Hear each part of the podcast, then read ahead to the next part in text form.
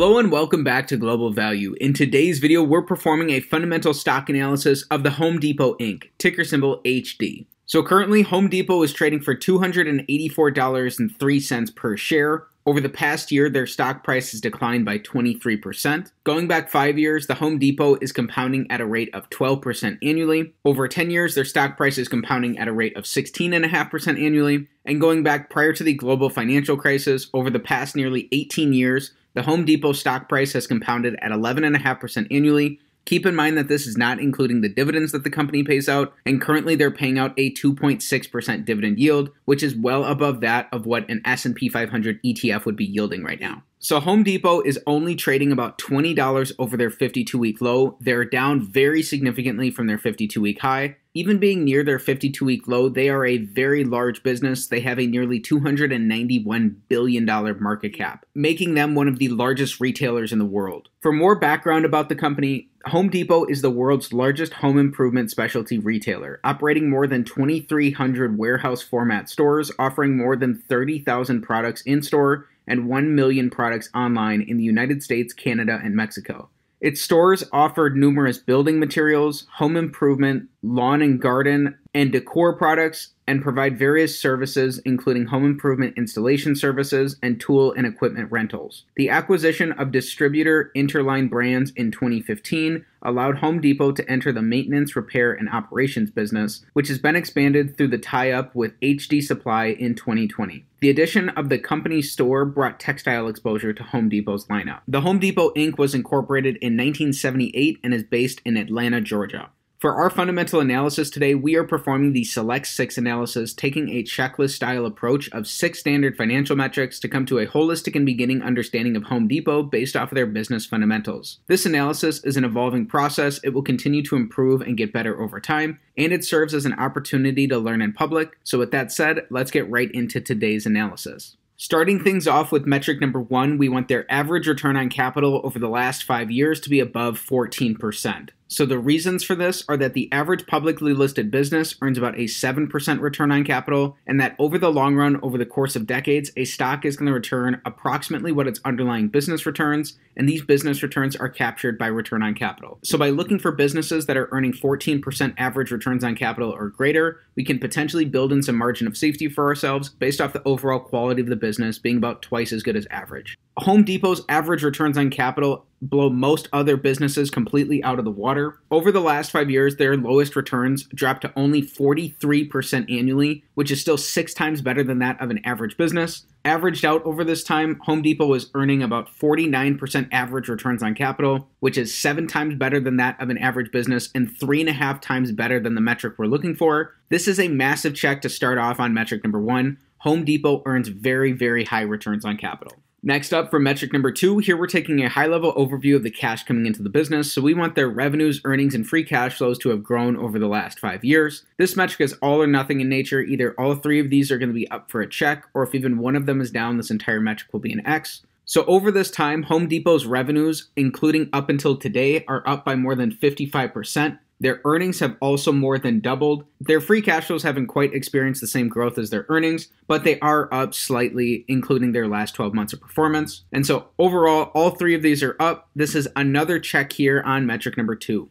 Next up for metric number three, here we're taking the perspective of an individual shareholder in the business by looking at Home Depot on a per share basis. So we want to see earnings per share growth over the last five years. So as we learned in our previous metric, their earnings have more than doubled over this time, and their earnings per share are actually up at a rate that's even faster than this. And that's because Home Depot has repurchased about 12% of their shares outstanding over the last five years alone. This is important because when you buy a share of stock, what you're really buying is a fractional ownership percentage in this underlying business. And so when a business repurchases shares by buying back their stock, they're decreasing the number of shares that they have outstanding, which increases your ownership percentage in the business and increases the percentage of the business's profits that you're entitled to. So it's almost as if the Home Depot was making an acquisition of itself over this time. We want to see businesses that buy back shares when their business is trading below its intrinsic value. Not only has Home Depot's earnings increased over this time, as a long term shareholder in the business, your percentage of those earnings would have increased as well. This is a one two punch that leads to excellent results over time. They've managed to very rapidly grow their earnings per share over this time, and this is another check on metric number three. We are perfect through our first three metrics so far. Next up, metric number four is very similar. Here we're looking for free cash flow per share growth over the last five years. So again, their free cash flows are up slightly over this time, and Home Depot has bought back about 12% of their shares. So their free cash flows per share are up as well. This is a check on metric number four. We're still perfect, four for four through our first four metrics. Also, there are a couple of things worth noting here. One is that over extended periods of time, meaning 10 plus years, we ideally want a company's earnings and free cash flows to be roughly the same. This would seem to be the case with only slight variation here for Home Depot, so this is potentially indicative of appropriate accounting for the business. However, that's just a very high level, rough generalization, and you'd really want to dig in and understand more of their accounting methods in depth if that was something that you're potentially questioning for this business. Also, their strong per share growth coupled with their very high returns on capital is potentially one of the signs of Home Depot being a truly wonderful business. There are some other signs you would want to be on the lookout for as well, but this is definitely a very important one for long term capital appreciation. Next up for metric number five, here we're evaluating how the business is utilizing leverage. We want their net debt, which is long and short term liabilities minus cash and short term investments, to be below the amount of free cash flow that Home Depot has produced over the past five years. So at the end of last year, Home Depot had approximately $44 billion in net debt, and currently they have just under $47 billion in net debt. So, on an absolute basis, that is a large amount of debt. However, over the past five years, Home Depot has brought in more than $62 billion in free cash flow. So, relative to the debt that Home Depot employs in their business, they're earning plenty of cash flow to be able to pay all of this off and then some. So, it looks like Home Depot would be appropriately levered here. This debt is also likely taking into account their real estate leases, and so, in reality, Home Depot would probably be on an even better economic footing than what's reflected here, but it's still looking good on metric number five. This is another check here, and we are still perfect. Five checks and no X's through our first five metrics. Then, our sixth and final metric, the big metric of them all, we want Home Depot's average free cash flows to their total enterprise value to give us a yield that's above 5%. If this is the case, this will give us a slight risk premium to the rate of the 10 year treasury and potentially give us another reason to be interested in Home Depot as a business. So we're using their total enterprise value here because it's going to give us a better picture of the economic reality of the business than their market cap will alone. By taking into account both their market cap and their net debt position, it'll give us a perspective that's more similar to as if Home Depot were a private company. Currently, Home Depot has a $337 billion total enterprise value, and we learned that in the past five years, Home Depot has produced more than $62 billion in free cash flow, which means that in an average year, Home Depot is producing about $12.4 billion in free cash flow. So when we divide their $12.4 billion of their average free cash flows by their 337 and 400 million dollar total enterprise value. That gives us an average free cash flow to enterprise value yield of approximately 3.7%. So on an average basis, that's coming in just a little bit below where the rate of the 10-year treasury is at right now, and that's also below that 5% benchmark we were looking for. This means that this is going to be our first and only X today on metric number 6, as it looks like the business's abilities to produce free cash flows is not giving us the risk premium we desire in their valuations today. Worth noting too is that over their last 12 months, their free cash flows have come down a bit from where they've been at historically. So Home Depot has produced about $10.8 billion in free cash flow over their last 12 months. So to get a current free cash flow to enterprise value yield for the company, when we divide their $10.8 billion of their last 12 months of free cash flow by their $337 billion total enterprise value, that gives us approximately a 3.2% current free cash flow to enterprise value yield. Again, that's down from what their five year average is. And so that's just something you'd want to be aware of as well. Then here we're taking a look at Home Depot's dividend profile. So currently Home Depot pays out approximately a 2.6% dividend yield, which is higher than that of what an S&P 500 ETF is paying out right now. However, people make mistakes all the time by blindly chasing dividend yields, so it's important to stop and consider whether a business's dividends are healthy and supported by either their earnings or their cash flows depending on the business. In Home Depot's case, we want their dividends to be supported by their cash flows and you want to make sure that the business's other fundamentals are looking healthy as well. So, in all five of these years, Home Depot has increased their dividends per share. They've also grown their cash flows per share by a pretty healthy amount over this time as well. And in all five of these years, they've had more than enough cash flow to healthily and pretty sustainably support this dividend. It looks like some of the potential growth that they experienced in their dividend may not be as likely going forward, but based off their cash flows, the company does look like it'll be able to continue raising their dividend payments, likely keeping these pretty healthy and sustainable going forward into the future. Then here we're using a discounted cash flow model to come to a potential fair value for Home Depot.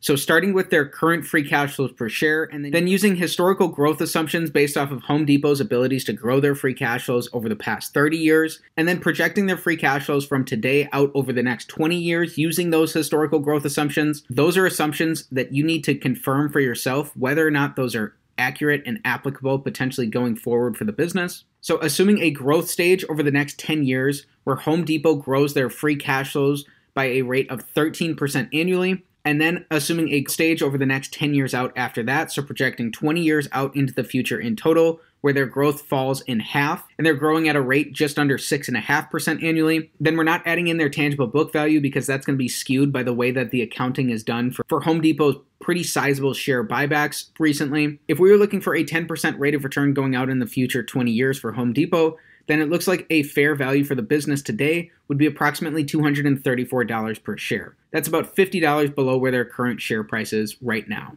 Keep in mind that again this is based off of these assumptions that you need to do your own homework on and that this and that this rate of return would be including their dividend yield. So based off these same historical assumptions from today's prices, it looks like you could reasonably expect about an 8% rate of return going forward from Home Depot with those same caveats. Also, please be aware that this type of analysis is not financial advice, it's not a buy or sell recommendation of any security, and before considering any potential investment decision, please consult with the properly licensed and registered financial and legal professionals. So, in summary, Home Depot checks the box on five out of six of our metrics. The company earns extremely high returns on capital, especially relative to average businesses. They've experienced very strong revenues, earnings, and free cash flow growth over the last five years, and they've repurchased about 12% of their shares outstanding. So they've had very strong per share metric growth as well. Then it looks like the business is appropriately using leverage relative to their free cash flows. So by employing modest amounts of leverage in their business, coupling that with their very high returns on capital and their strong per share growth, those are all potentially signs of Home Depot being a truly wonderful business.